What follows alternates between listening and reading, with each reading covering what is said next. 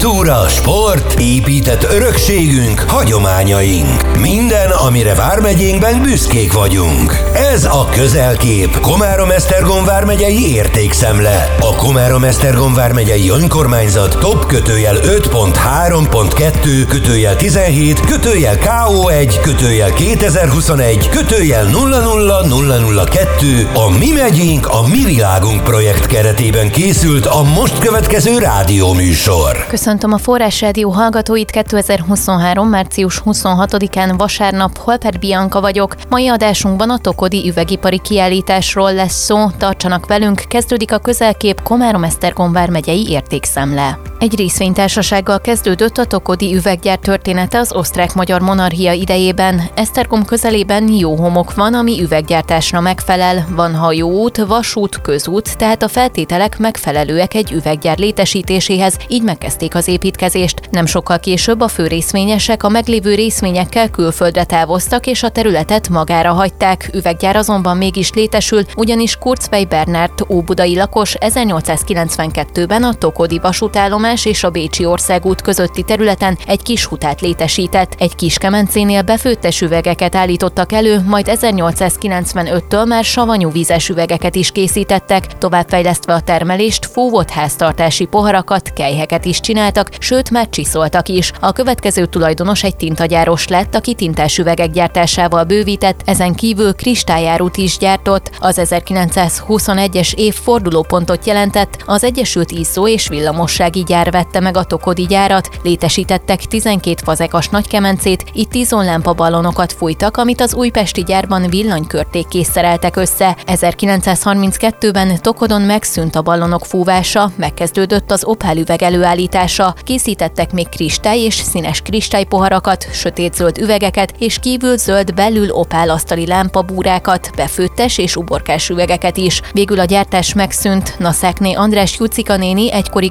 rádiónknak elmondta, az üveggyártás mestersége apáról fiúra szállt. A sajtók a korszerűtlen és kevésbé versenyképes magyar üvegipart lenézték, közben nagyon is fejlődött. Itt ennek nem volt képzése a üvegiparnak, hanem apáról fiúra szállt. A apák bevitték a gyerekeiket, és azok megtanulták, először bankát fújtak, vagy tartották a formákat, és egyre jobban belejöttek, és a végén aztán mesterek lettek. A környékről mindenki itt dolgozott. Itt fölkelté három, négy, hatkor és hatra bent voltál a gyárba, és nagyon fejlődött. Itt aztán minden volt. Asztalos műhely, kőműves, villanyszerelés, karbantartás, lakatosok. A gyárnak saját mindene volt, úgyhogy mindent ők csináltak saját maguk.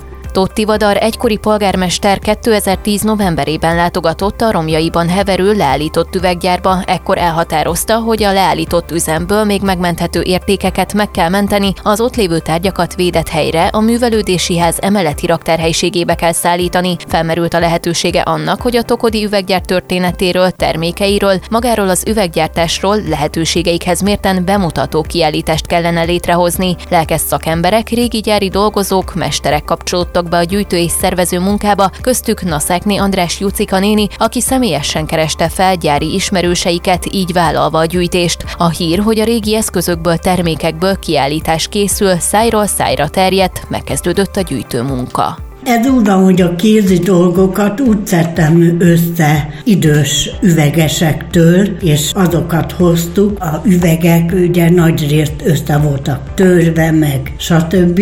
És akkor úgy összefogtunk, akik tudtunk. Én idősekhez elmentem, és fölajánlották, elhoztuk, és így lett a kiállítás megcsinálva. Mikor én ide kerültem, ez már több mint tíz éve, az ország minden pontján háztartásában, dédnagyszülők és nagyszülők vitrényeiben is felelhető a Tokodi üveggyárban készült míves darabok egyike, így nem csak az üveggyári dolgozókkal és munkáikkal, a gyár történetével találkozhatunk az üvegipari kiállításon, hanem időutazóként felenevenedik szüleink, nagyszüleink múltja is. Ez volt a közelkép Komárom-Esztergom vármegyei értékszemle adása 2023. március 26-án itt a Forrás Rádióban. Köszönöm, hogy ma is minket hallgatnak, búcsúzik a műsorvezető Holper Bianca.